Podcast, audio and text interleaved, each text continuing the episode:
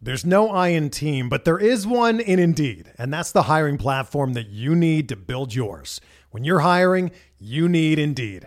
Instead of spending hours on multiple job sites searching for candidates with the right skills, Indeed's a powerful hiring platform that can help you do it all.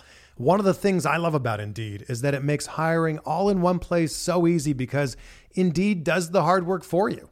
They show you the candidates whose resumes on Indeed fit your description immediately after you post so you can hire faster. Join more than 3 million businesses worldwide that use Indeed to hire great talent fast. Start hiring now with a $75 sponsored job credit to upgrade your job post at Indeed.com slash BlueWire Sports. Offer good for a limited time. Claim your $75 credit now at Indeed.com slash BlueWire Sports. That's Indeed.com slash BlueWire Sports and support the show by saying that you heard it on this podcast. Indeed.com slash BlueWire Sports. Terms and conditions apply. Need to hire? You need Indeed. This podcast episode is brought to you by Coors Light. These days, everything is go, go, go. It's nonstop hustle all the time. Work, friends, family expect you to be on 24 7. Well, sometimes you just need to reach for a Coors Light because it's made to chill. Coors Light is cold lagered, cold filtered, and cold packaged. It's as crisp and refreshing as the Colorado Rockies. It is literally made to chill. Coors Light is the one I choose when I need to unwind. So when you want to hit reset, reach for the beer that's made to chill. Get Coors Light in the new look delivered straight to your door with Drizzly or Instacart. Celebrate responsibly. Coors Brewing Company, Golden, Colorado. To get by Benning. Darnell Nurse left it in the corner, gets up center. Perry scores! Corey Perry! Ilya able to shake away from Solani. It's given away to Solani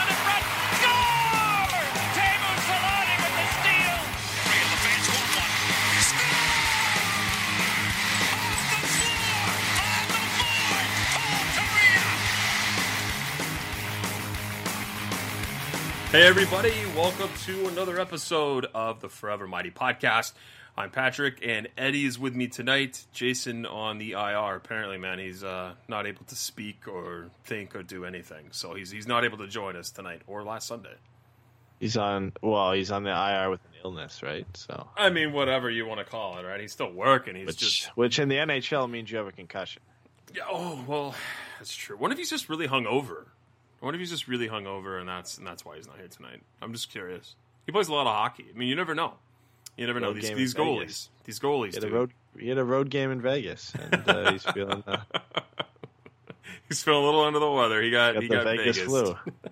yeah, he would love that. That's probably what he would say if he heard us talk about this. But uh, thanks everybody for joining us here tonight on Wednesday. Um, we've got a lot to talk about, man, and we're definitely going to talk about Spitgate, which has uh, been going on Damn it! since. That's what I should have named it. Well, you, you, you, I told you the title for the podcast, and then you bring out Spitgate when we're already live. Oh, you can change the damn title when we're done. Not a big deal. Are you just upset because I took because I, I stole your thunder on that one? You're like, oh, dude. So I thought the spit take was pretty cool, and then I was gonna go with Garnet Hawkaway, and then uh, then you bring out Spitgate. I like Spitgate better. I think. I think. I like I, think I, like Spitgate better too, and you saved it. Uh, you, you stole my thunder on the show. I get it. Well, you were right in a sense. Let's talk about the game. Let's talk about the Caps and Ducks. The, um, five to two loss for Anaheim on the road in DC against the hottest team in the NHL right now. Um, the most stacked team in the NHL right now. I feel like they're just they're on fire. Uh, everything's been going well for them. They're on some ridiculous streak. I wish I, I should have had the damn streak up uh, on how well It's they've not as doing. ridiculous as the Islanders streak. The Islanders have like a 15 game point streak Yeah, right but they're now. not good. They're not good. But they They're, are. they're not good. No, they're not. I'm going to hold on to that one for the whole season. they're not a good Trotz. team. They're, they're not as good as the, as the Washington Capitals. I was I was uh, like 80 percent right on this game. I said the Caps would win, and I said it'd be Yeah. like a high scoring game. But I said the Ducks would keep it close and maybe win in overtime. Yep. And I feel like it could have got that. It could have got there, but the Ducks just didn't really get. I was gonna say they didn't really get too many chances, but they just didn't bury a lot of the chances they had. Like Braden Holtby didn't have a great game. He wasn't excellent in this game. but uh, the, the Ducks just really couldn't cash in on too many of their chances. Like you look at the goal they scored, uh, Sam Steele's goal, it's off a rebound, empty net. Nick Deslauriers like flubs the puck and it goes through five hole on on uh, Braden Holtby. So not the prettiest goals. No, and uh, I don't know, man. I thought they were going to come into this game with a lot more fire under them, scoring wise. Not talking about the second period, you know, destruction that we we saw happen at the end of that. But overall, the feeling in this game, I, I thought we were just going to see a much stronger Ducks team come out and compete. And you know, you let a goal in 50 seconds into the game, it's just like that's just so deflating. And I don't know. I guess that kind of speaks to volumes here as we've talked show and show again. Uh, without Hampus Lindholm and Josh Manson, uh, defensively, this Ducks team's just out of sorts off and on, right? I mean, you get some decent games where they're pretty competitive, but then you have games like this. And then you have games like St. Louis, which they probably should have lost if it wasn't for John Gibson. So, Yeah, just oh, John and Gibson Derek Grant. and, and yeah, yeah, and Derek Grant converting Derek on your Grant. scoring chances and secondary scoring. But yeah, yeah, it, it's one of those ones where it probably shouldn't have been five two. I think the, the Caps deserve to win that game nonetheless. But I don't think, and, and I, I think what one of those five was an empty netter, right? yeah, So stupid Tom Wilson. Yeah. yeah, so it was a two goal game, and I think you know four two is a is a fair finish for the way that game played out. Um, as much as most people don't like, was it is it Travis Boyd his goal? The I think the three two goal after the fight behind the net and the whole Spitgate thing we'll get to. Uh, I think that's a fair goal. I think that's a goal that should count. And I mean, do you want to get into that now? Did we have anything before that, or do you I mean, it's the elephant in the room, man. It's the elephant in the room. Although there is some news um, about people being scratched, right? Right, You can talk about and that. Terry were scratched. Very before this. curious. Very curious. No, no, no, those. no. Mahura was Mahura was scratched. Yes. So, okay, so I got to clear this up because I never asked you or Jason. So after we talked about this on the podcast, I think you and me both agreed Troy Terry getting sent down would not be a bad idea. correct. And then was it you or Jason who tweeted out that you couldn't believe that Troy Terry got scratched for this game? Oh, I said it was curious decision for both those guys to be scratched. I wasn't blown away by it. Um, I just felt like being scratched is one thing, being sent down's another. And I did make a mistake on that, which I was corrected on online.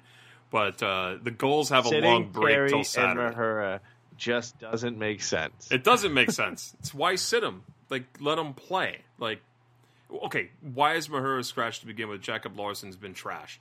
Okay, Um, Mahura, yeah, I agree with that. Mahura was Mahura should have played over Jacob Larsson, but Troy Terry getting getting scratched, I, I'm not like I, I, that made sense to me. That that was uh, that Did was it? one I could get behind. Really? Yeah, it made sense. Well, I mean, like Nick Deslauriers probably shouldn't play, but it, are you going to play Troy Terry on the fourth line? Like I felt Devin Shore in the couple games he's finally played since coming back from being a healthy scratch. He's not really driving play either. He, he hasn't been He's great. not, but give him a shot, and, and not like Troy Terry's been doing anything over the, the long stretch that he's been playing. So I felt like at that point, you know, Max Jones has been scratched this year, and Maxim Comtois has been scratched this year, and Ondrej Kase just got scratched for having a bad game.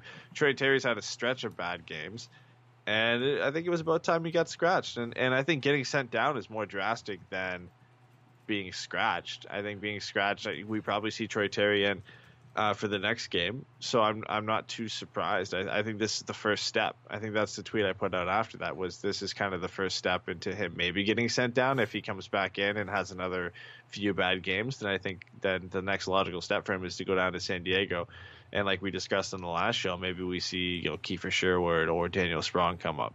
who both deserve to come up. Which let's let's get to that in a minute. We got to talk about the game here. I, I still stand like I was cool with scratching Troy Terry, not a problem at all. But I mean, I only feel like I feel like it shouldn't have been a scratch. It should have been like you send him down to play, and then like I was saying, I realized the Gulls have a long layoff. They don't play again until the weekend, so having him sit for those amount of days. Uh, and being on the opposite side of the country didn't really make sense. So it is what it is. I still think that he's going to go play for San Diego at some point, man Uh, he's got to get some sort of confidence back.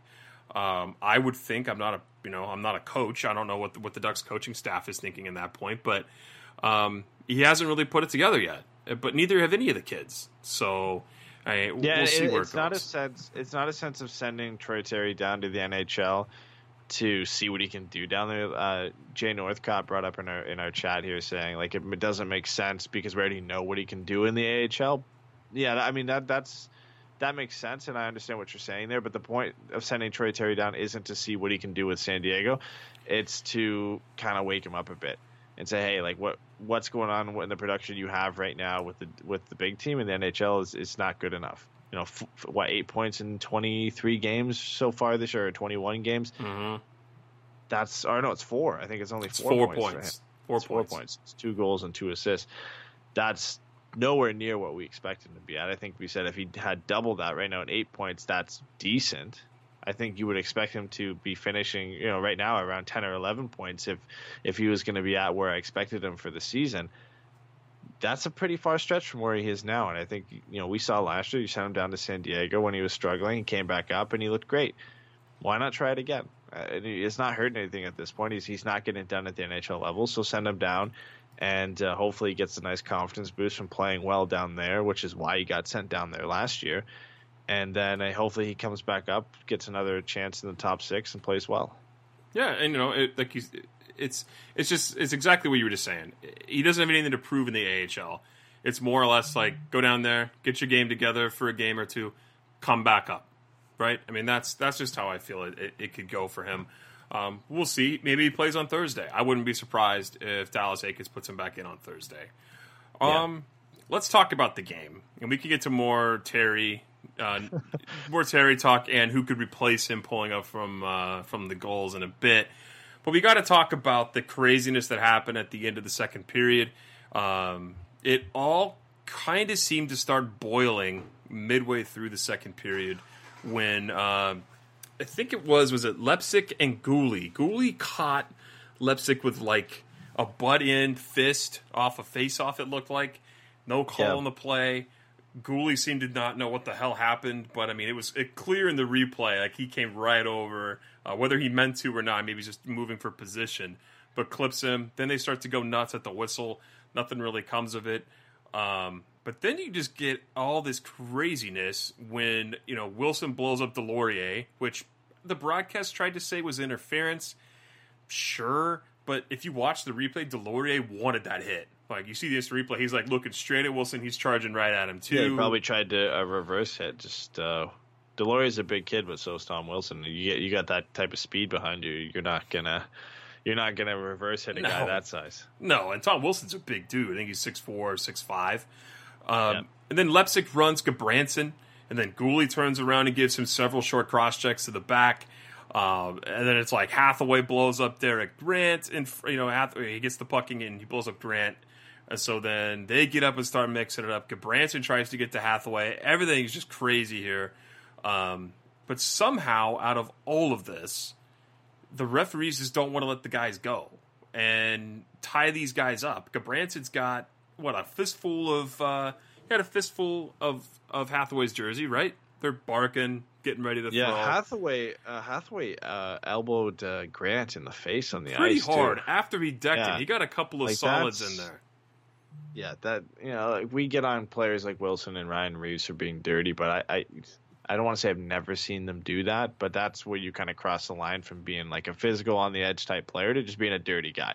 Like you're taking it over the edge. I know the game's getting heated, but you've already got the guy down to the ice. Clearly, there's a size advantage there, and then Hathaway just decides to, to give a couple elbows to that head, and that's where Grant got real pissed off too. Yeah, and you know Grant gets up off the ice, kind of goes away. Um, Gudbranson comes in pissed off, grabs Hathaway. They're you know for whatever reason the referees or linesmen just don't want to let him go, and and that's what I'm going to say about it right here. Is this is my problem with this entire thing? We're not going to see someone get spit on if the linesmen let the guys fight. If Gudbranson and Hathaway are allowed to Yeah. throw down, Eh, eh. no one's spitting on anybody. It's Gudbranson and Hathaway. Let 'em go. These, why are you stopping that fight? Like Right. it's not like it's it's Ovi and Getzlaf or something like that. Where, I mean, those guys can handle themselves. Don't get me wrong, but I can understand maybe trying to stop that fight for the sake of the game. But it's it's Eric Branson and Garnet Hathaway. Like half of the reason those guys are on the ice, specifically in Garnet Hathaway's case, is if a situation like this arises, to fight. Like that's why they're there. And and I mean in, in the same sense you could say same goes for, you know, Brandon Leipsic and, and Derek Grant. They don't fight as much, but they're fourth line tough grinder guys. Like that's essentially their type of position as well. So Yep. I don't know what the refs are doing there. It's, it's basically the fourth line for both teams are out there. I don't know why it was split up, and that yeah, like you said, that leads in part to the spit from from Garnet Hathaway. His uh, explanation after the game was just Oh, ridiculous. Jesus. But uh, yeah. before we, we get into the spit and everything, I want to. The one thing people were talking about, I think, a lot more than anything other than the spit was Leipsic apparently running Eric Branson and, and how that should have been a penalty and, and if that goal should have counted. I feel like it was like borderline charging, you could say, but it was like from a couple feet out and it was a clean hit. And I think like in terms of that being a good goal, I think it should have been a good goal. I think the Ducks it's the it's on the Ducks there to not react that way and to keep playing hockey. And they end up allowing a you know a three on two, a clean shot in front for for I think what was it Chandler Stephenson? Yeah, and by the way, Garnet Hathaway got the assist on that, the primary. He's the one who dished it from the corner out to the slot, leaving. uh, Yeah. Who was in front of the net at that time? I don't remember. Uh, someone on the fourth line, Carter Rowney, was in front of the net or in front in the slot. yeah. A no man's land, and just beats Gibby with a high shot to the to the far side. What do To you begin with, I, why do you have Gudbranson and Gooley down behind the net? I don't know why that even was the case to begin with. You have both of them down there, uh, but yeah, I mean that's on the Ducks. I, I think in, in terms just we can get out of the way before we move into this other discussion on on Hathaway and, and Gudbranson and what happened between them. Uh, I think it was a good goal. I think it was a clean hit by Leipsic and maybe a little bit of a run, but nothing that I think you should get a penalty for. Uh, and it's on the Ducks there, I think, to not react that way and to you know after the whistle, sure, you know, another play or whatever, get some revenge later on. Uh, but that's a play where you have to realize that you know there's still hockey going on. There's a, uh, now a, a three on two in the slot. You're leaving your goal goaltender out to dry, and, and you're distracting your goaltender. Like John Gibson does not seem like he's fully engaged and ready for that shot. I think he was No. confused that if the play was going to get called. Wasn't a great shot by Stephenson, and I think again, like I don't think Gibby was ready for that. I think he was a little bit confused with what was going on behind him and if if the play was going to stop or not. And uh, ultimately, like it's a good goal. It should count. It's just a, a tough one for the Ducks to swallow. No, it definitely is. And uh, what are you going to do there? You got to play to the whistle, and you can't stop Yeah. playing hockey. I mean, all the all the tough stuff and all the stuff that happened. I like it. I like seeing the heat. I like seeing all that that kind of stuff go on. I like these guys being passionate.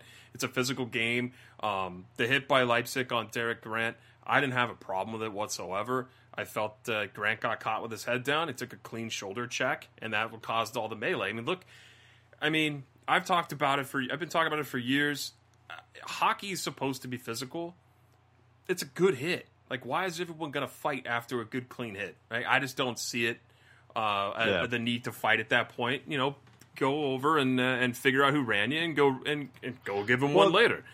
I, I think there's clean hits where you can say like if a guy gets hurt on a clean hit, then you could fight after that. But like Derek Grant didn't get hurt. No, he, And he yeah, when no, he- when Leipsic ran Gudbranson, he didn't get hurt. no, Like it wasn't, you know, malicious. It wasn't uh, an intent to injure. There was there was no question about it. It was just a hard hit. yep. And Leipsic Leipsic clearly wasn't going to play the puck, but the puck was in the stick of Gudbranson, and, and he gets nailed for not having his head up and not looking at who was coming from uh, from the slot. So that's on him. And and and you know, I get it. The game was kind of boiling over at that point, and, and things happen when you have you've got a bunch of tough guys and and uh, you know some fourth liners out there. Like that's again part of their role, so that's going to happen. But you know, at some point, the, the hockey has to kind of come first. Did you see the spit when it happened? I didn't see it. I didn't. didn't, see it till the replay. The camera cut Yeah. right before they go back and reviewed it.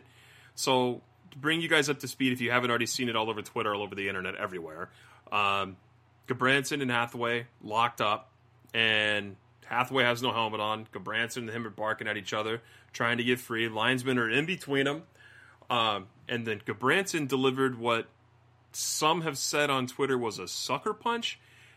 I don't know if anyone of you've ever sucker punched anybody or seen a sucker punch or been sucker punched.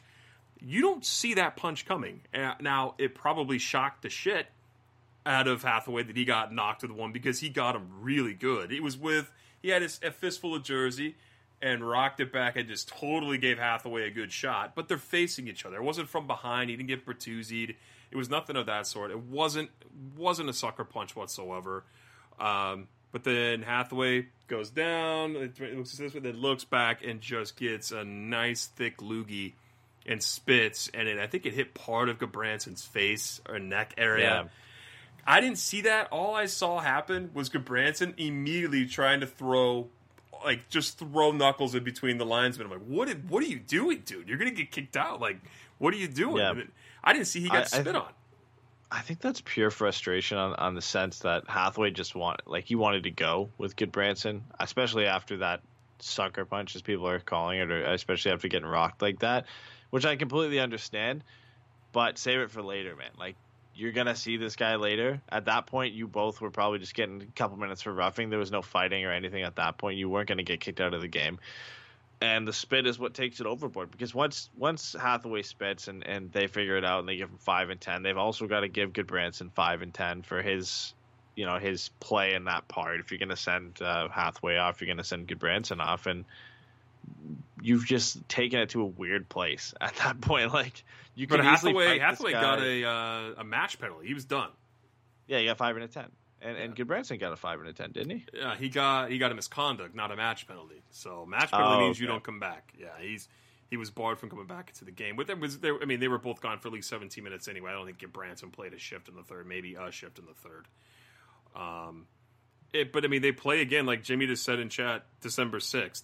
So Yeah, Hathaway would be back from his three game suspension for spitting, which was uh, like I, I don't know if he should have got suspended.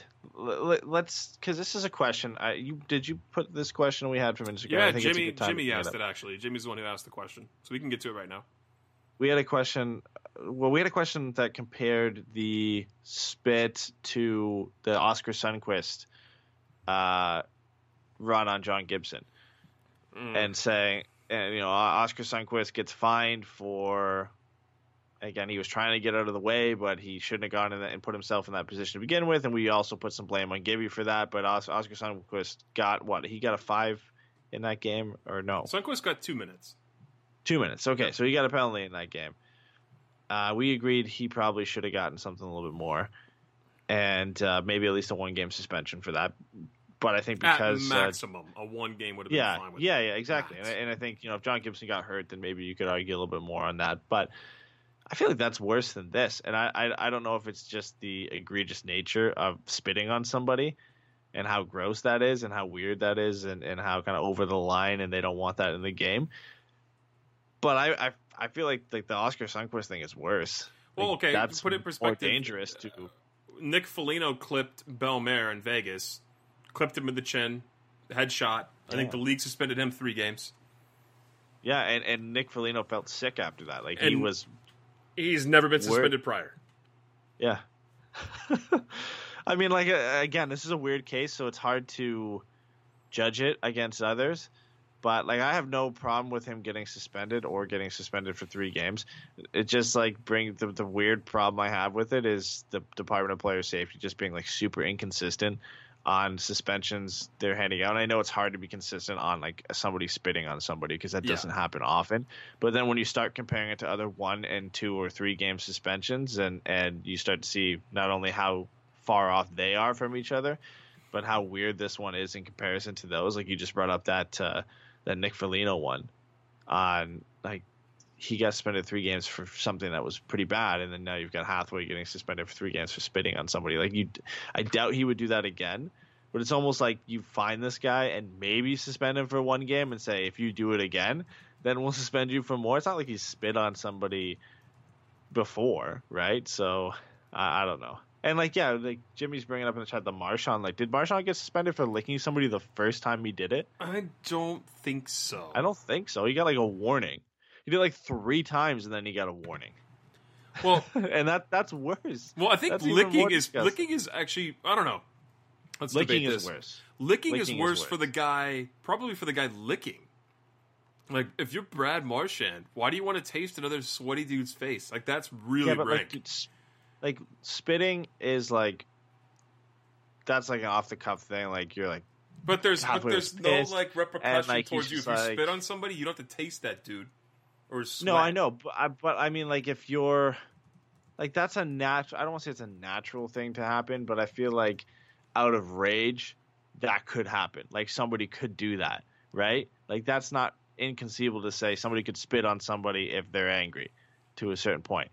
It's weird and it's over the top, but it's like I, I can agree with it. Like I can understand that it can happen, but licking somebody like that's that's like methodical. Like you thought of that and then you went through with it and did it. It's like it's not off the top of your head. You're like you're not just randomly like oh, I'm so mad I'm gonna lick this guy. All right, so here's here's the reason why this is different.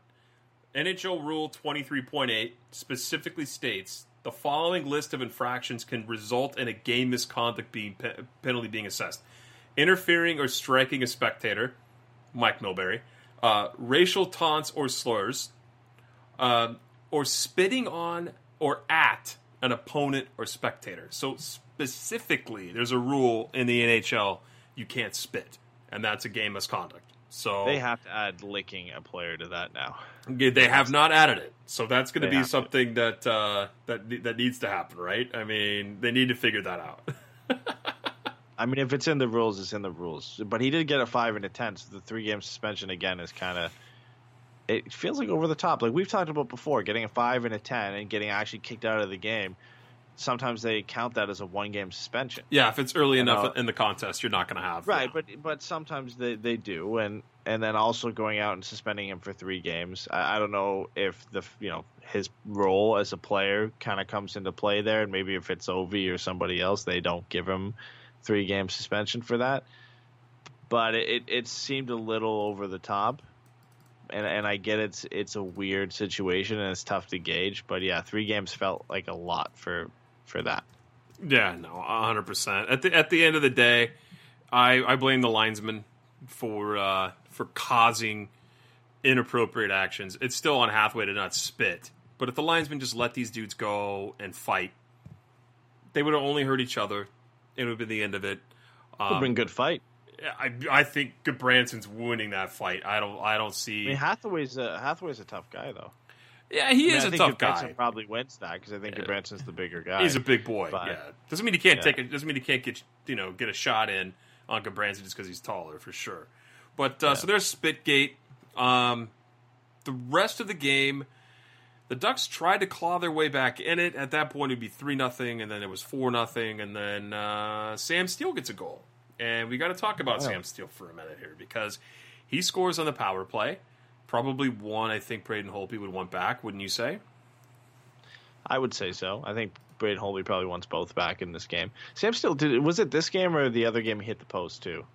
And then there was one game he scored, but it wasn't his. Or, like deflected oh. or something. He's come close at least. That's what I'm trying to say. Is he's come close in the last few games to finally getting his first, and he gets it here, which is nice. That he, it's an added bonus. He got it on the power play too, because we talked about him being a potential weapon for the Ducks as a left-handed shot in the power play, either him or Adam Henrique or Max Jones. So it's nice to see him get on the board. I mean, I hope it continues from here. I know he's more of a playmaker, and that's likely we're gonna see what we're gonna see from him. But he, I think he has long term on, on the highest of high ceilings for him, a twenty goal potential. I think he has that ability. Uh, yeah, if he's able to get his act together in here. I mean, tonight or uh, tonight on. I'm so used to doing post games uh, on against the Caps. I mean, Devin Shore had missed a wide empty or wide open net on that play, hits the post, and then Steele comes in and cleans it up. It wasn't like like Steele was Yeah. uh, was sniping. But sometimes you need that bounce. True, when you 100%. haven't had one all season. goals a goal for sure. Um, I think he's just he's been just as bad as Troy Terry, if not the same level. Uh, uh, maybe maybe a tiny bit better. Okay, I same think level, yeah, tiny bit better. This is we've agreed on, on a lot of things. I think so far this season over at the Ducks. I think this is the one one topic where we've kind of been far apart on, and it's the four kids this year, and, and who's been good and who hasn't. Troy Terry for me has been the worst of all four. Max Jones Uh, has been the best for me. I I think the best for me has been Sam Steele. I just think you know on a defensive side of the game, I think he's looked super comfortable. I think he you know he's been reliable. He hasn't made too many mistakes. He looks like a a solid third line pivot already in the NHL. I don't think there's been anything wrong with him You at think that he point. looks like a solid third line pivot already? I think so. Uh, the offense has not been great, and I can admit that.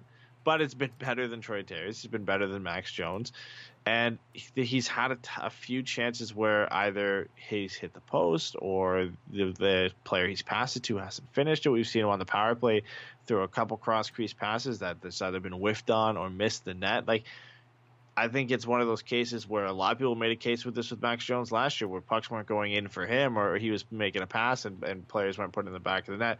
I don't think it's as as bad as it was for Max Jones last year, but I think you know, they're Sam Steele at this point. I think should probably have two or three goals and you know eight, eight or nine assists at this point which would put him at a, a, pretty respectable total this year on pace for around 40 to 50 points, which is what I think he could hit. And that's Adam Henrique level of production, right? Like that's what you're, you're kind of expecting 20, you know, 15, 20 goals, 30, 35 assists. I think that's you know what he can do, and I think you know this goal hopefully spurs him to getting a few more, and the puck luck starts falling for him.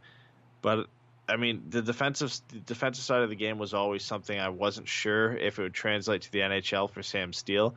He was a, a very good two way player in junior, but you never know how that's going to go, and you never even know if some of these kids are going to come up and, and play center if they're going to switch to wing. And for Sam Steele to already take to center at the NHL level at, at the way he has so far has been pretty impressive, and I think he's been solid. I, I, I just I, I don't have anything bad to say to his game other than I would like him to have a few more points at this point. I think he's been okay. I think I think at times, uh, and I know he's what 21 years old. These are all young kids that have that have time to to kind of grow into what they need to be in the NHL, but they need to really start producing as that that secondary tier of scoring. We were so hyped up about these kids, all of them coming up into uh, the NHL this year from the AHL and because they played so well there, and they, they really got to figure it out here in the second, you know, in the in the next, I would say, rest of the season. They got to start to turn that a little bit and become that second tier scoring because there's really is no elite level scoring on this team. And, I mean, you could say Rakell's right about there. Maybe Silfverberg's close to being that. But uh, elite to me is like a 40 goal scorer, right? Like, I don't think these kids are potentially going to be that. They're going to be the secondary scoring on this team for long term. Rakell could maybe hit 40, is what I would say. Am I about right there? Would you say that assessment's pretty much correct? These guys are these guys are middle six middle 40? six players. No, I mean these kids are middle six players. We've always said that. Right? None yeah, of these are, none I, of these are high end first line guys. Nothing wrong with that. I just feel like they need to start getting into that role of becoming that secondary tier of scoring because the Ducks just don't have it.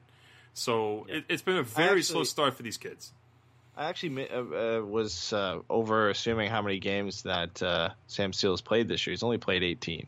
Uh, most of the Ducks players have played 22, and he's got nine points in those 18 games. So he is on pace on a full season for 41 points, which is right around what I kind of expected or would hope for him. And and to be honest, like for a guy who what last year he played 22 games Mm-hmm. So this is his first full season in, in, the NHL. He's not a high high draft pick. He's a, a, first round pick, a late first round pick. You know, to say a kid can come into his first full season and score at a you know half a point per game pace for an entire season, and for people not to be impressed with that, like I think Ducks fans are like they're, thinking too much of, of these kids and what they can produce, especially this early on in their career. I mean, we're talking about how young these guys are. Like Sam Steele's 21 years old. What's what's the prime 21... in today's NHL though, Ed? I know you and I don't argue very often, but uh, like you but said, we're many... going to disagree here. Like the prime, you enter your prime 22, 23 nowadays. It's no yes, longer 28, 29 like it used to be the old school thought. Those are yeah, I could say that for kids who play in the NHL like out of 18 or 19 and have this you know that their 20 what 22 23 year old season is like either their sophomore at their yeah, at the latest or you know their third or fourth season in the NHL and then they're you know hitting their stride because they played a few seasons in the NHL like Sam Steele had 22 games of NHL experience going into this year. Right. A handful of games was jumping up between the AHL and the NHL last year. This is his full first run through at the NHL and, and, and, hopefully playing, you know, close to, to 75 to 82 games this year. Like there's going to be ups and downs, and I think he's handled it pretty well. Like having nine points in in 18 games, and of course I'd like to see more than one goal at this point, but I can't be mad with that pace. Like what would at this point like if you're looking at Sam Steele and criticizing him for having nine points in 18 games like what would make you happy for his point totals right now like what would what do you expect him to finish with 50 or 60 no I, I think a successful season for any of these kids is to eclipse the I would say 40-ish points in between 35 and 45 if they get in, in there in their in their role. I mean, these guys are not all getting put on the top line. I mean, we see Max Jones playing on the quote unquote top line with Rakell and Getzlaf as of late. But uh, I would think anywhere between 35 and 45 points this season would I would say is, is a, a successful campaign for these guys. Um, so what's the knock on, on Sam Steele then? Uh, on pace for 41 to 45 points. I don't think he's amazing defensively. Like I don't think that he's what you're talking about when you're talking about a third line pivot. I don't think he's there yet. Uh, and, and, and, like I can I think and agree with you. You look at the underlying numbers and, and the shot attempts uh, against aren't great, and I I think you know what is Corsi for is around like 44% and expected goals isn't that great either. But I think a lot of that is on this team just being a high event hockey team and pretty much everybody's is bad except for the usual suspects on the top, you know, in the top six, like Ryan Getzlaf and uh, Ondrej Kase and Rickard Rakell and Jakob Silfverberg. Like those are the only guys who actually have somewhat positives. And of course, if we look at some of the guys on defense as well, and that's going to happen. I think if you start Sam Steele from the beginning of the season and no change in line mates, if he plays with Ricardo Rakell and Jakob Silfverberg from the beginning of the year, and Silfverberg and Rakell continue to have the seasons there, I think at this point Sam Steele probably has more points if he plays with both of them, and I'm sure his underlying numbers look a whole of a lot, a hell lot better playing with those two guys than it is, you know, switching between line mates and playing with a bunch of different guys to start the year and playing switching to wing at one point and moving all around. Like that's gonna happen, especially when you're playing in the bottom six and you're not getting favorable matchups a lot. Like that's gonna happen. We've seen that for all the kids because pretty much all the kids have played in the bottom six for mm-hmm. most of the season or have jumped up and down the lineup. But like I think you're going to see that and until Sam Steele gets a more stable role playing with some better players and know whether that's next year or beyond. Maybe we'll see those rise, but individually and, and just kind of eye test on, on you know hasn't made too many mistakes defensively. Looks to make good decisions, good, simple, smart decisions when it comes to exiting the zone and making the first pass and those are the things I'm looking for. You know, underlying numbers at this point. I, and, and again, I, will be the first one to say, you know, that's one of the places I look when, especially when I'm judging a player defensively. But in this case, it's not my first go to, and I think the eye test has to be big, especially when you're looking at Sam Steele's defense so far. Mm. Well, we, will have to agree to disagree on this. Then I don't think he's a bad player. I just don't think he's he's at where maybe you think he's at. Um, let's talk about two other guys though that uh, very curious to me why Josh Mahura is scratched in favor of Jacob Larsson. Larsson's had plenty of time uh, to, to prove that he could play in this role in, in the in the, uh, the third pair role, and I don't think he's done a good job. I don't think he's done a good job. He, he's played with different line mates or you know, different pairs, uh, different situations, and he just turnovers are bad. Um, he doesn't he doesn't make great decisions with the puck, and he's not driving play. And you look at a guy like Josh Mahura coming in why do you think that he's getting scratched over Jacob Larsson? If you were if you were to try to look at this and and wonder what the hell the coaching staff's doing here, what would be your take on it? Well, the pairings they had for the Washington game were Del Zotto, Fowler, Larsson, Gudbranson, Guhle, and Holzer. Uh, at this point, the only thing I could I can assume because if you look at the way they've used Josh Mahura this this season, if they tried to shelter him and give him a lot of offensive zone starts, and, and I honestly just feel like one of the reasons is they probably felt like, especially on the road in Washington against one of the best teams in the league, they weren't going to get too many times to utilize Josh Mahura in that way that's going to benefit him the most. And then you look at Jacob Larsson, who started only 40% of, of his uh, zone starts uh, in the offensive zone. Primarily, he gets deployed in the defensive zone, uh, usually with Kirby and Holzer. Mm-hmm. That's my assumption is why he got scratched. I'm, I'm in the same boat as you were you know, on the surface. I don't know why you would scratch Josh Mahura because I like the way he's played, and I think he could have been a valuable asset uh, in in any game, but especially this game against the Caps.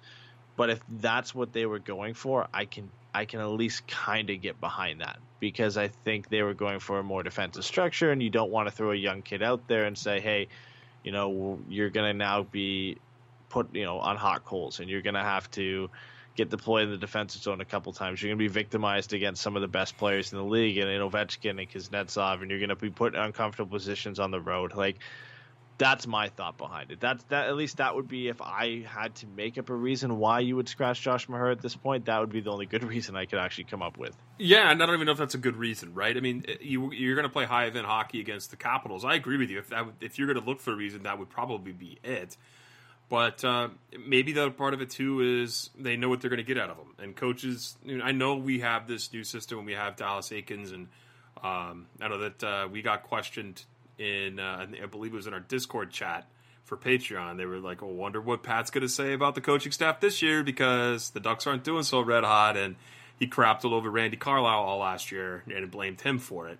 Um, it's also part of what we're looking at here. If you're going to look at any sort of mistakes, I feel like from from Eakins is is you know the defensive pairs. I, I mean, I don't think there's any reason Korbinian Holzer should be playing, you know, every night, kind of on a consistent basis. I feel like you should give a kid uh, from the Gulls. I mean, Benoit, call him back up, sit Korbinian Holzer. I don't care if you have to sw- switch up what sides they're on. They need to try different things in there because Holzer's not been good. Um, nothing you can do about uh. Branson. He's staying here. And, and you look at uh, Jacob Larsson, and not he's not been good either. Like, why is he being played in favor of Josh Mahura? I don't like that either. I don't, I don't think any yeah. of those decisions are good decisions by the coaching staff. I think yes and no in in terms of bringing players up from the Gulls. I, I you know we talked about Chris Wideman on well, yeah, the last why not podcast. Wideman? Yeah, and, and I think you know in a perfect world that makes sense and it'd be great. But the Gulls have their own defensive depth issues as well. They don't you know they struggled early on in the season to actually put six defensemen on the ice on a on a reliable basis and they've kind of finally started finding that consistency and, and finding that form that they've been they've looked really great over the last I think six, seven, eight games where they've been on a, a pretty hot run and, and Wideman's been a big part of that. And uh, you know I can I can understand not wanting to break that up. Um, and, and you know the NHL club definitely does come first, but when you do have NHL players up there in quotes NHL players in Holtz, Holzer and Ingrid Branson and, and Del Zotto, you, you might as well at that point stick it out with those guys. Because if you call up Wideman, you're gonna have to put one of them through waivers. If you're gonna send somebody down, or you're gonna have to send down Jacob Larsson or Josh Mahura or Brendan Guhle, which you clearly don't want to do if you want to send a waiver exempt guy down to San Diego just to get you know a two game look or a one game look at, at Chris Wideman. Is it worth it at that point? Probably not. You know, I I, I, can I can kind of agree with that in a way. I'm, I'm kind of split on that decision because I would love to see Chris Wideman yeah. and what he could do this year, especially with the you know the right shot uh, weakness that the Ducks have with Josh Manson out.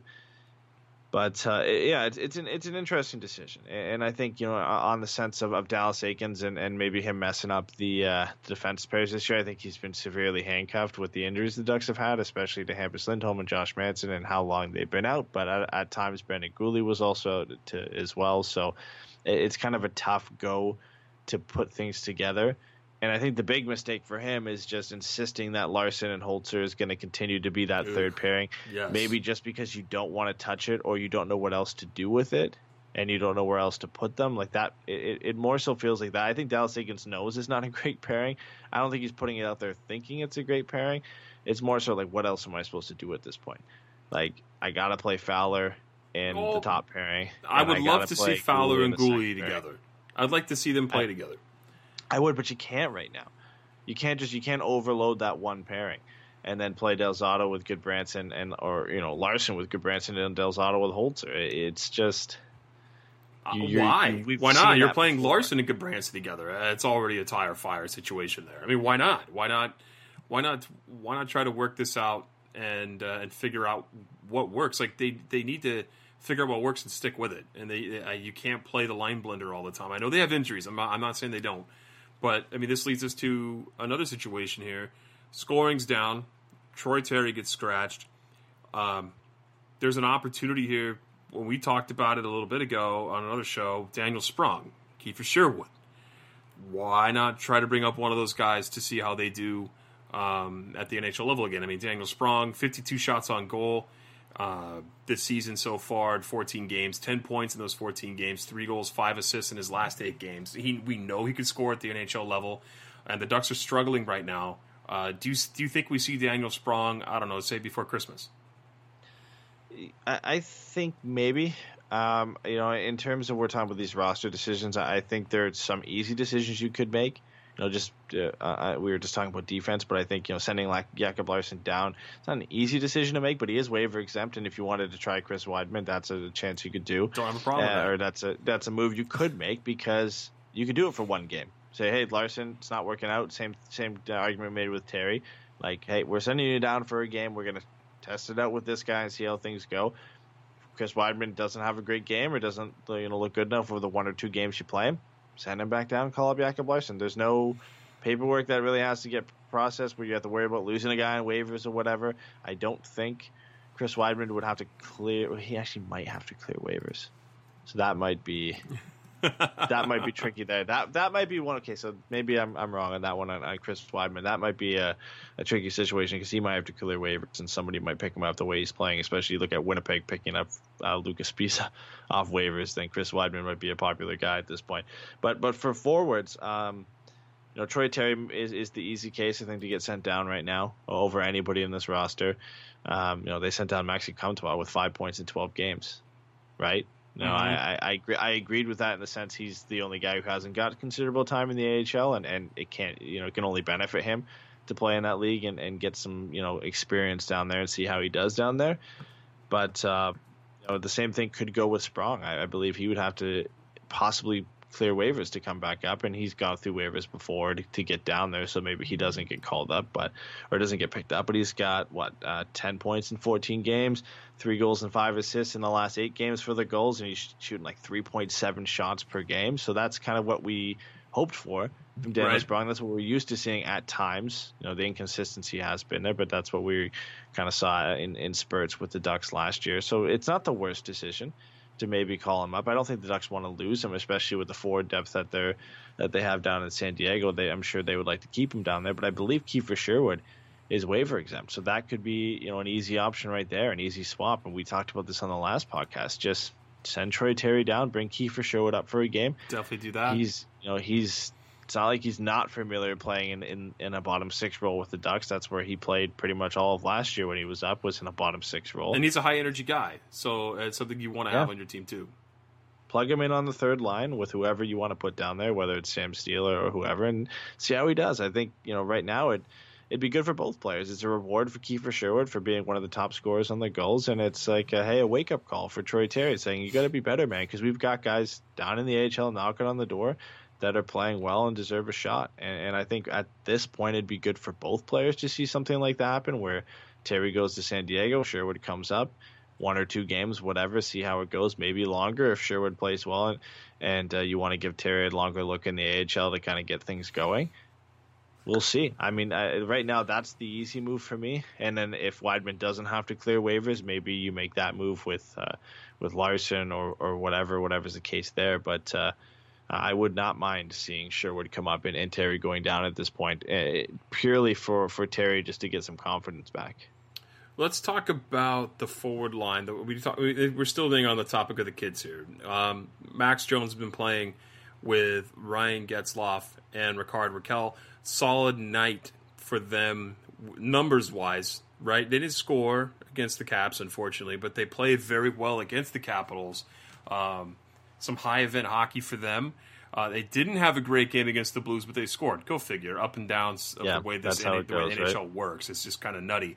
How do you feel about about Jones here? Do you think he's? I mean, I know we talked about it a little bit, but uh, how do you feel about this line overall? Not a so-so game against the Blues are, are, bad, and then a great game against the Caps. Have you gotten any read on how this line is going to go, and do you think that the coaching staff is going to continue to play it? It's early and it's it's literally I think about 16 minutes of ice time over two games at five on five together. So it is a small sample size, and we've we've seen two ends of the spectrum. Like they scored on a not so great night where you know shot attempts they only they controlled like 25% of shot attempts when they're on the ice, which isn't great, and expected goals for was south of 45%. Uh, scoring chances in that game, they had three to, to one again, so that was a little bit better, and they got the goal, so it was kind of a little bit all over the place in, in terms of what they did that game. But the goal they did score against the Blues was a nice goal that was uh, facilitated between Ryan Getzlaf and, and Max Jones. Nice little give and, and go then, passing play.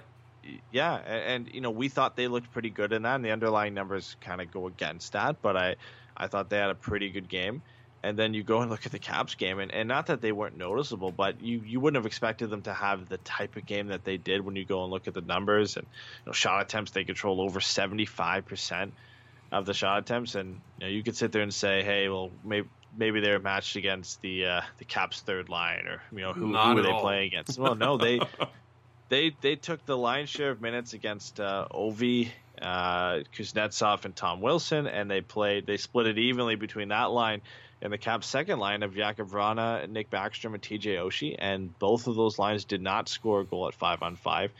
They got outchanced and outshot uh, at, at five on five by the by the Ducks uh, trio of Getzlaf, Jones, and Rakell. And uh, scoring chances for for that Ducks line was five four two against while they're on the ice. So this is a line that dominated the top two lines for the Caps. Some of the best lines in the league at this point. The way they're producing over over the first what twenty two games on the season. It's it's again it's a small sample size, but it, it at least for me is enough to put them together for a couple more games and see how they go. Like yeah, when I, I you're would like playing, to see it. yeah, when you're playing that well against some of you know those lines, you're, you're playing against Oz, Ovi, Kuzi, and Wilson, Vrana, Backstrom, and Oshie, and you play that well. Like, I, give it another shot. We've always liked Getzlaf with Rakell at times. You know, back to back thirty goal seasons Maybe for Rakell. Jones is that missing winger. I mean, But we've seen this before. Did I have we not? I feel like we've seen this line before at some point. Maybe, but I mean, let- let me look and see what Jones has on the year as far as shots on goal. Like, is he if he could start burying these pucks, it might be worth it. I mean, he's seventh. He's seventh on the team in shots at five on five with twenty eight. I mean, he's tied with Jakob Silfverberg. So uh, the kid can shoot the puck. If he could figure out the finishing part of those of those plays, this could be a very valuable line for the Ducks, right? I mean, maybe he's uh, he's going to be Chris Kunitz to Sidney Crosby here Yeah, and and I think in the uh, later stage of, of Crosby's career as Getzlaf sold. Yeah. yeah, and, and and Firebites brings up. He says, "I don't." In, our chat, he says, "I honestly don't see Jones the long term first That's liner." fair. That's fair. And yeah, and I don't think Jones is a first liner either. But I think you know Pat kind of summed it up pretty well there, in, in how he's like a Chris Kunitz type complementary player to the top line. You know, Chris Kunitz was never a first liner, but he complemented what Sidney Crosby brought to the game, and they worked really well together. And maybe Max Jones can be that type of player for Ryan Getzlaf and Rickard Rakell. I think his style of game works with them, and if he shoots the puck a little bit more and keeps things simple, I, I think that would work a lot better uh, with those two guys. I mean, look at the guy who worked the best with Ryan Getzlaf over you know almost over a decade was Corey Perry. Kept things as simple as they could get. Get the puck from Ryan Getzlaf and shoot it. And, and, you know worked out pretty well for him. I'm not saying Max Jones is is Corey Perry, no, but Corey Perry was on another level in his prime for yeah, sure. but but that that is the way I think you have to play with Ryan Getzlaf is you got to keep it pretty simple, especially when you've got a guy like Rickard Rakell who's going to be anything but simple. He's going to be very creative with the puck. You need to keep it simple if you're Max Jones, and I think he started to do that, and I think he could be a complementary piece to that top line, but we need more looks at it. We need you know a few more games to see how it goes. And uh, Max Jones needs to start scoring if he's going to be a part of that line. I think he's they've done pretty well. I mean, obviously they got the goal. He picked up the assist against the Blues. They had a good game, uh, underlying numbers wise, against the Caps. And I think Jones heading into the Caps He's, game. he's fourth on the team in high danger scoring chances for. Like he's Yeah. individual scoring chances. So he's in prime scoring opportunity.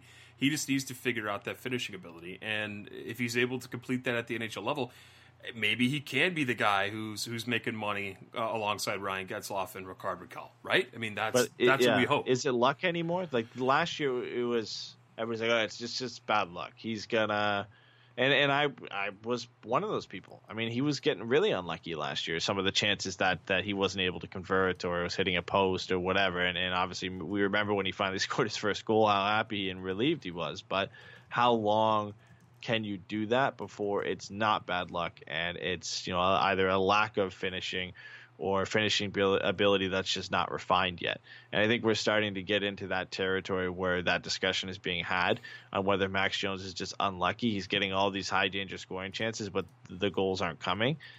Then you're starting to get into a territory where, yeah, this guy is great. He can put himself in these positions to get these high danger chances, but he just doesn't have that finishing ability. Because if he had that finishing ability right now, he'd probably have five or six goals, right? Like he's getting he's getting the chances. He's clearly creating individual high danger chances. He's just not scoring. And, and you know that's what worries me a little bit about Max Jones is maybe he just doesn't have that finishing ability at the NHL level, and it might not come. I mean, he's he's one point shy from his last season total in 30 games of five points. He's at four points now, so not not the best start for sure. I mean, but he's he's already putting on a ton of shots. he's on your best. Uh, he's your best young player. That's what you said. For me, yep. Not the none of these kids have had a good start though. None of them, in my opinion, have had a great start. Um, let's talk about. Um, you actually, do you know what? Do you want to get to uh, the shootout now and then get to questions, or how do you want to do that? yeah, let's go to the shootout. All Let's right. go to the shootout. Take it away, Ed. All right. Well, the shootout is, as always, brought to you by Cool Hockey. They are uh, our gracious sponsors. And uh, the shootout, if you haven't listened to the show before, if you're just listening or you haven't heard the shootout segment, it's where we kind of talk some NHL news and tie it to the Ducks a bit. And the biggest NHL news of the day was out of Toronto, uh, which it usually is. And Mike Babcock was fired by the Toronto Maple Leafs Oh boy. Uh, essentially fired by Marc Andre Fleury because he had a game. If you didn't see that save, I don't know if you saw that save last night. The save of the year is what they're calling it. where Uh, yeah, dove across and made a ridiculous glove save. It was three two uh, Golden Knights at that point. It would have been a game tying goal for the Leafs. Uh, that essentially ended the game for the Toronto Maple Leafs and ended Mike Babcock's coaching tenure with the Leafs. I'm sure if they had won that game, that it might be you know Mike Babcock might still be coaching in this next game for the Toronto Maple Leafs. Maybe, maybe. I, I saw something on Twitter that showed uh, Fleury getting getting him fired twice. You know, he gets he makes that save at the Stanley Cup final. it's like another save, and then a save, the save he made last night uh, against the Maple Leafs. There, just uh, put it away for him. I mean, Sheldon Keefe comes in. We've talked about Sheldon Keefe over the summer. And He was one of our top coaching candidates for the Ducks. It was Absolutely. him, uh, Rikard Grönborg, and I, I think Dallas Eakins. We just had there because he was the obvious choice. Yeah, no, hundred percent. Um, Sheldon Keefe's going to probably do a lot better. I feel like with uh, with the younger team in Toronto. I, I don't you feel like that? I, I feel like Babs Yeah. is kind of a jackass, and uh, we can get into we can get into more talk about Babcock on our Patreon show on Saturday. We'll do our Pucks and Brews show there. Uh, yeah, for our but the, the reason the reason we're bringing it up, uh, and because tying it back to the Ducks a bit, is uh, right after he got fired. Of course, um, Ducks fans all over Twitter and, and Facebook and Instagram and wherever uh, instantly said, "Is there a chance that um, Mike Babcock might come to the Ducks if the Ducks continue struggling and uh, Bob Murray wants to win now and fires Dallas Eakins?" Uh, I'll, I'll just say no. Like that, there's no way that happens. Maybe at the uh, if if Mike Babcock Why? got fired at the end of last season, maybe. I Yeah. maybe. And if he Maybe wanted to do. come here, he wants to win a cup. This team is not cup bound. It's not happening this season. There's no.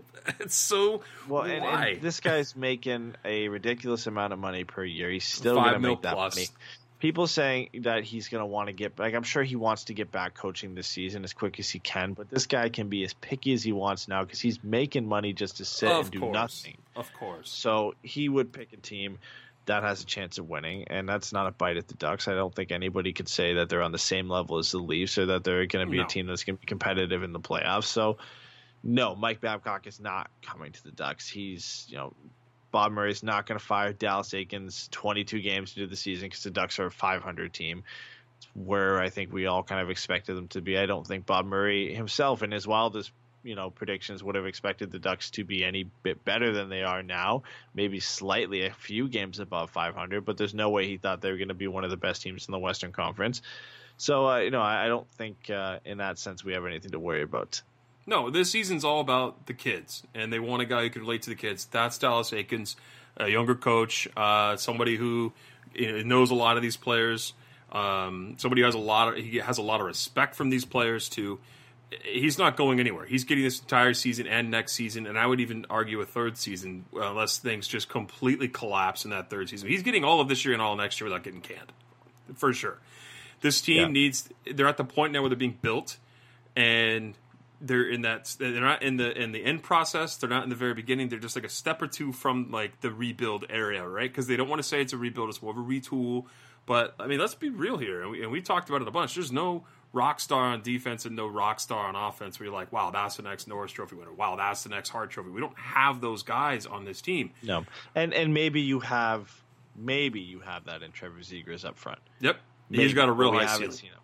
Yeah, he has he has a very high ceiling, potentially one of the highest ceilings in the draft, even when you're comparing him to Jack Hughes and Kaapo Kakko and what he could become offensively. But the question is, you know, could he become that, and will he become that? And we don't know yet, but it's nice to at least have that piece in there. But yeah, we don't have that uh, that piece on defense. The Ducks have really never had that piece on defense since you know Scotty Niedermayer and, and Chris Pronger and a Norris potential winning defenseman. And you know maybe you don't need a defenseman who can score 50 or 60 points to win a Stanley Cup. But you know you need to definitely have more than what you have right Man, now. You don't it's want nice. uh, Nice to have yeah, that. for sure. yeah, and uh, brings up a trend says Zegras and and Zegras and Tracey both have high ceilings. Tracey's been very impressive so far. Tracey's he, been he just very got sus- he just got suspended for a headshot, but he'll Yes. be back. He'll be back on Saturday. So He's a bit more raw than what Zegras is. Obviously, Zegras going ninth overall. There's you know a bit more to, to what you can expect from him, but I think Tracey was a nice gem pick later on in the first round. So Yep. the, the Ducks do have some good players, and and you know in, in looking at that draft, I thought they did pretty well overall. I think Henry Thrun's a good defenseman who could eventually be a nice four or five for the Ducks. And and then Jackson Lacombe is a, is a wild card where he could maybe be a two three if things go really well for him. But he was playing high school when the Ducks drafted him, so th- those guys could develop you know, any which way. And he's gone over to the NCAA and been not too great, which is it's a tough transition coming from high school and then going to, to the NCAA and, and hoping things go well, right? But um, that that draft is looking pretty good. But yeah, the, the Ducks don't really have any wow pieces right now other than Zegras to say that they're going to be competitive anytime soon. And Dallas Eakins is that type, you know, that type of coach right now that can help guide you through that transition. There's no way on top of getting back to Babcock that he would want to come here to the Ducks to no, explore it's that. it's not happening. Personally, I think he probably goes. I think Bill Peters eventually gets fired in Calgary, and I think Babcock likely goes to Calgary. You know, New Jersey's a team you had mentioned earlier, but I don't think. I don't think he ends up in New Jersey. New Let's- Jersey doesn't have as, any better odds than the Ducks to win a cup this year. What do we got next here? What do you want to move to? Uh, apparently, on the topic of the Flames, uh, I don't think it was the Flames are exploring trades for Johnny Gaudreau, uh, but uh, Flames athletic writer Darren Haynes had this quote one of his recent articles. This article was literally titled, Is it time for the Flames to consider trading Johnny Gaudreau? He said it feels like something of significance has to happen with this club soon to change the core, shake up an underperforming group, and also salvage this season. Perhaps the place to start is the guy who's struggling the most, yet would also command a significant return.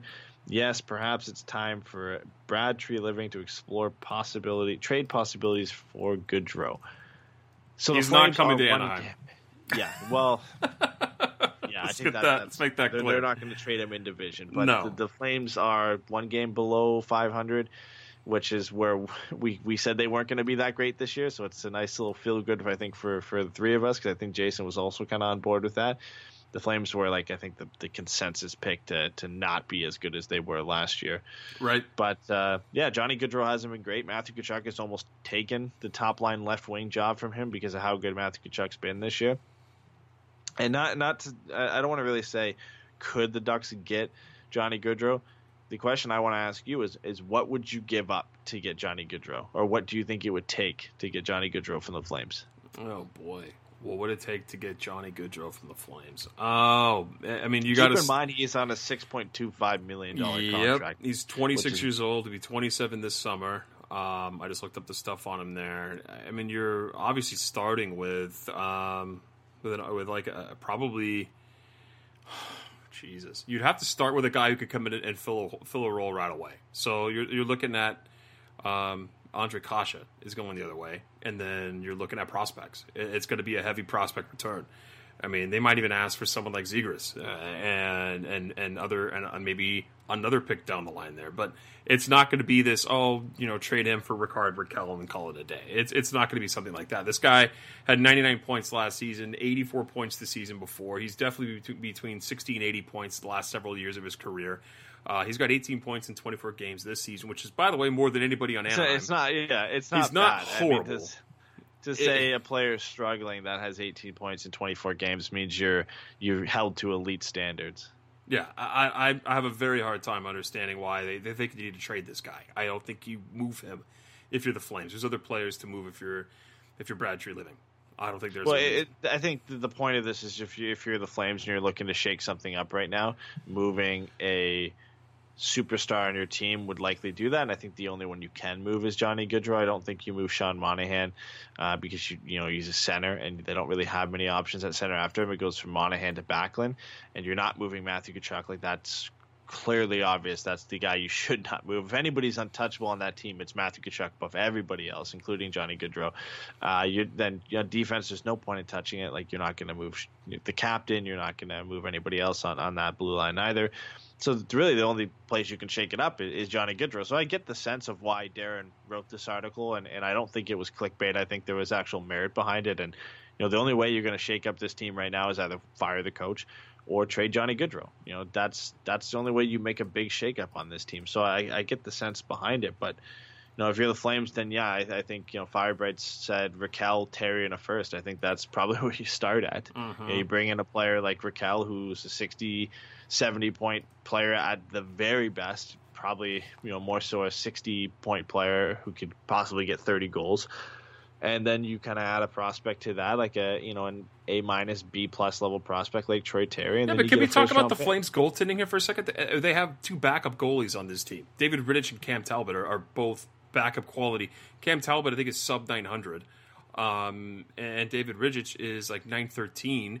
These guys are not great goaltenders. They're not getting saves either. I mean, let's not pretend this team is Yeah. terrible because Yeah, it, it's not. Yeah, they're not losing because Johnny Gaudreau is not performing at a 99 point pace. That No. that's definitely not it. The the goal scoring for them is down in general, which we, I, it was so obvious to predict this year. And I think again, I'm not saying I'm the only one who predicted. it. I think everybody predicted the Flames would not score at the pace they're they did 18th last in year. scoring right now, right?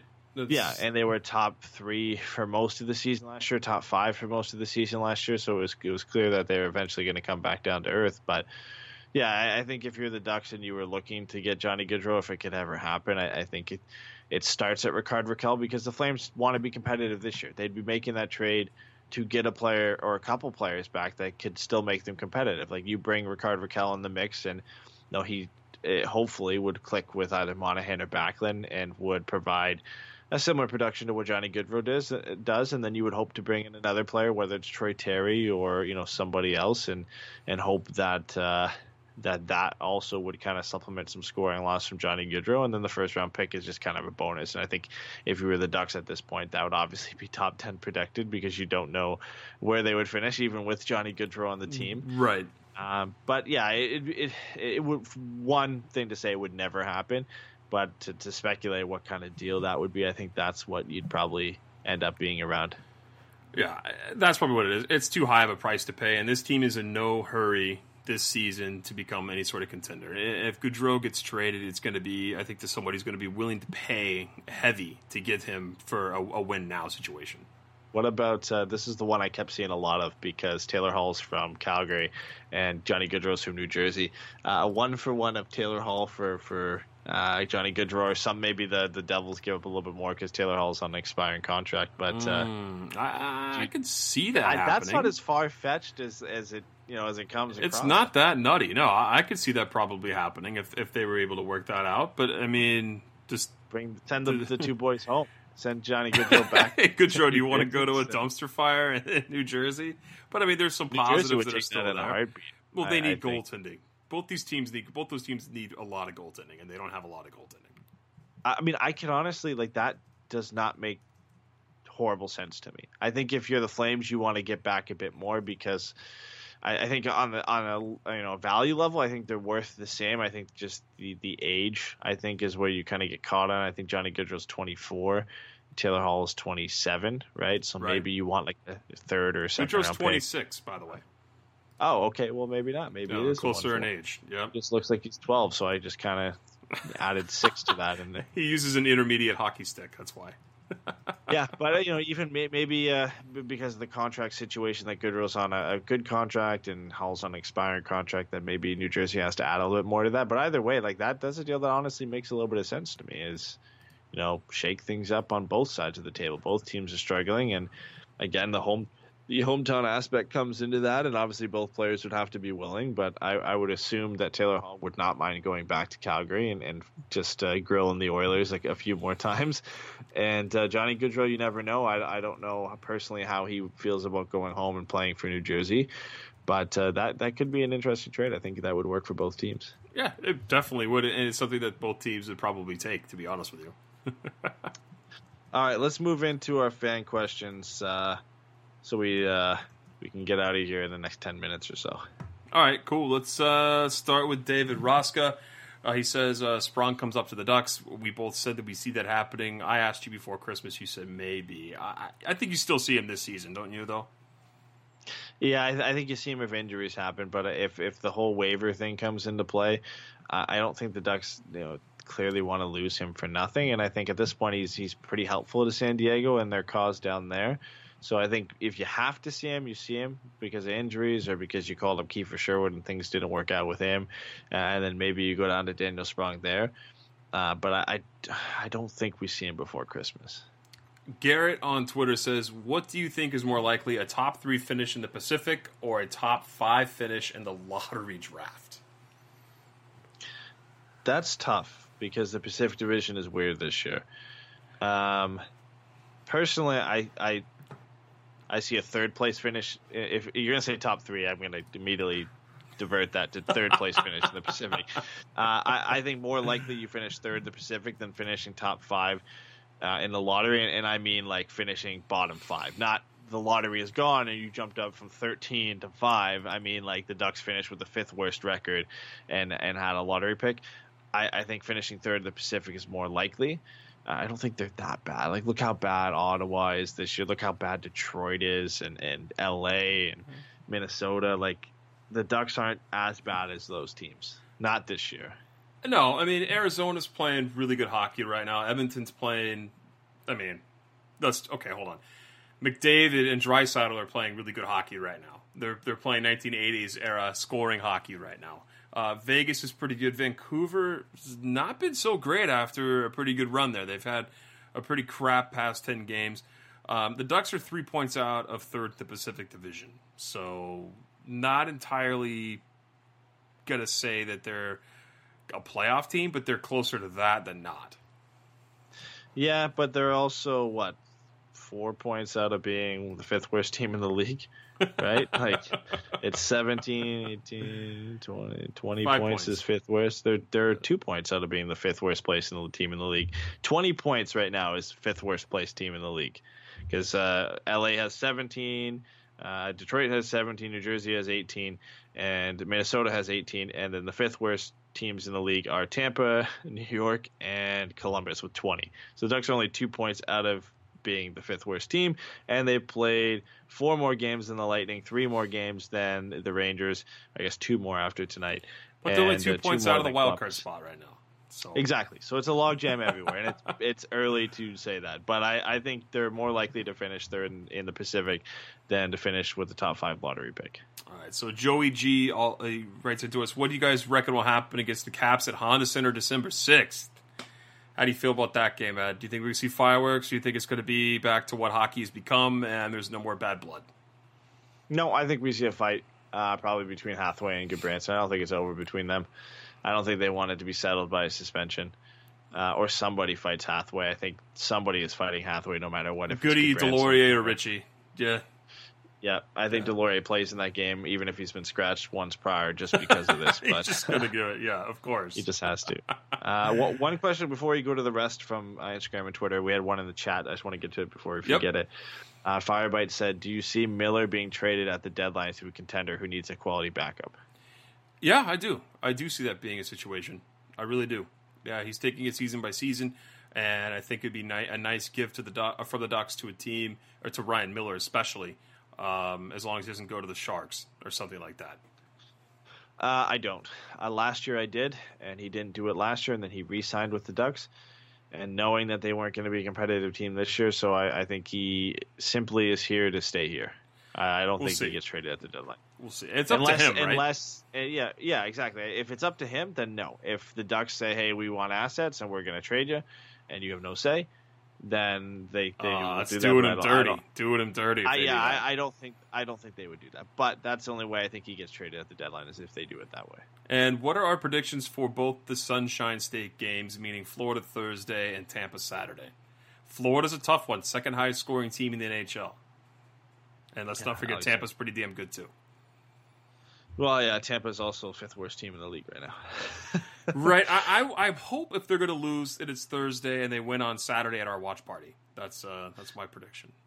yeah, Tampa, Tampa, and Florida, uh, Tampa, and Florida, Tampa and the Panthers are also um, you know two high scoring teams. Panthers are what you said what's third highest scoring team in the league, and, and second in the league.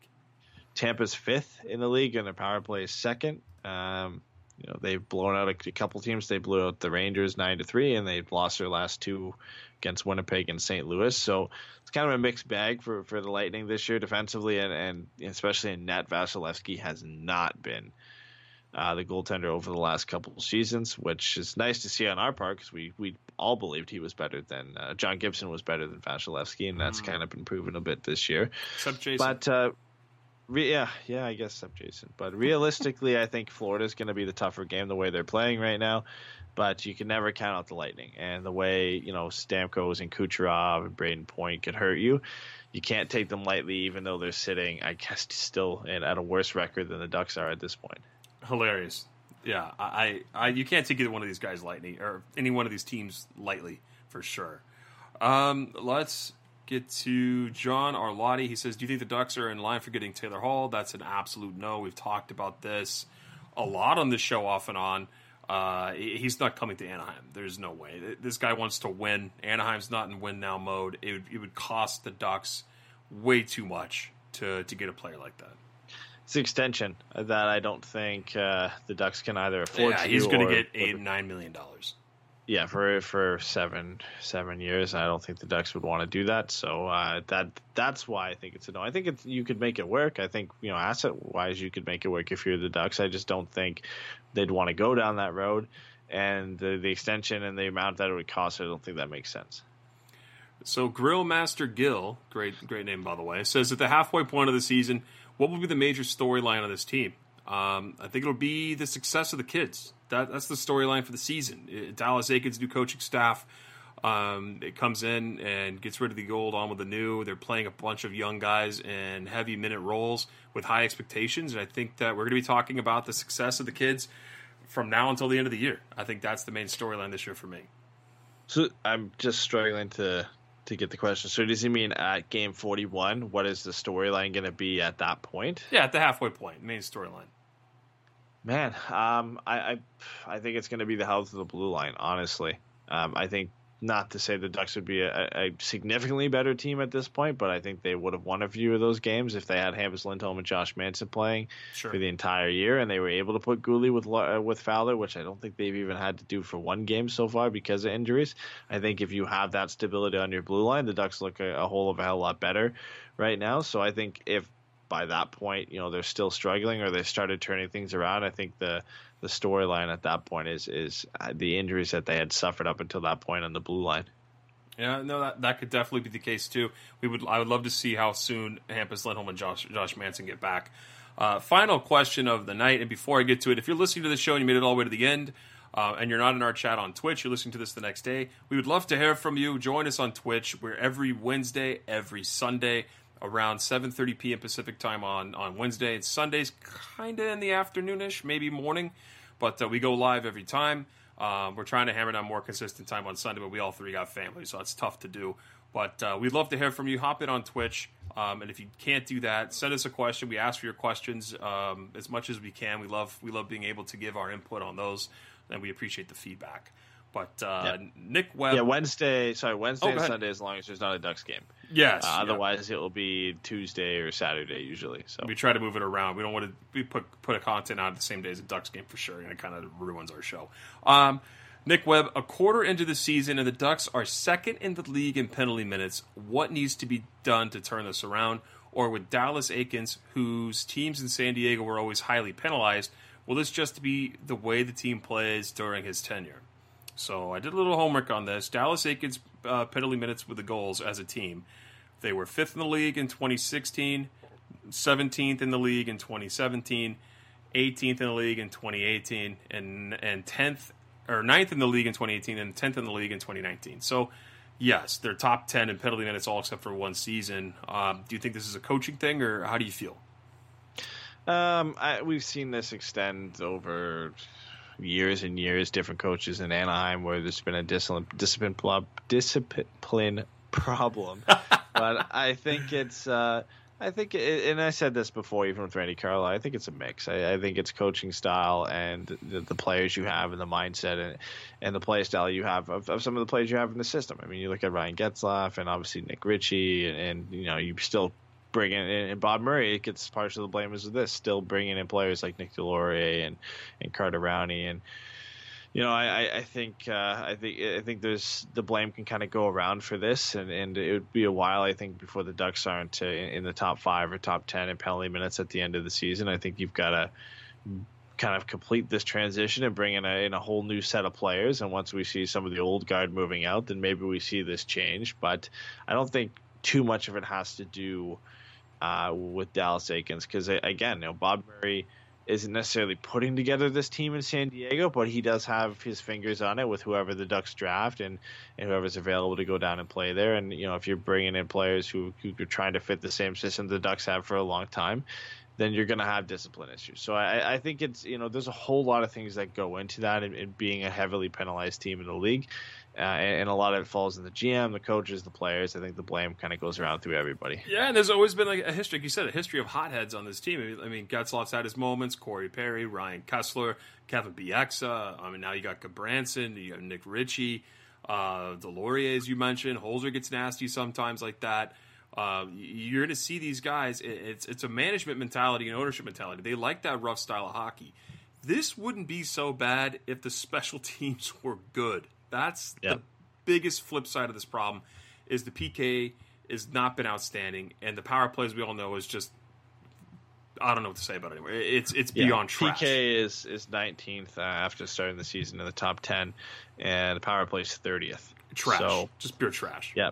Yeah. yeah. In, terms of being penalized, obviously the PK comes to the forefront, and uh, you know it, it, was relying heavily on goaltending at the beginning of the year, and that really hasn't. Uh, hasn't saved them over the last little bit, and it, the penalty kill setup as a whole just hasn't been great. I think again, as as much as we've talked about the power play, I think the Ducks have the right players in place to have a pretty decent penalty kill, especially when you have a goaltender like John Gibson. But yep. things just haven't worked out, and you know if that's the the you know the guys who've been in charge of the power play over the last couple of years have been pretty much the same.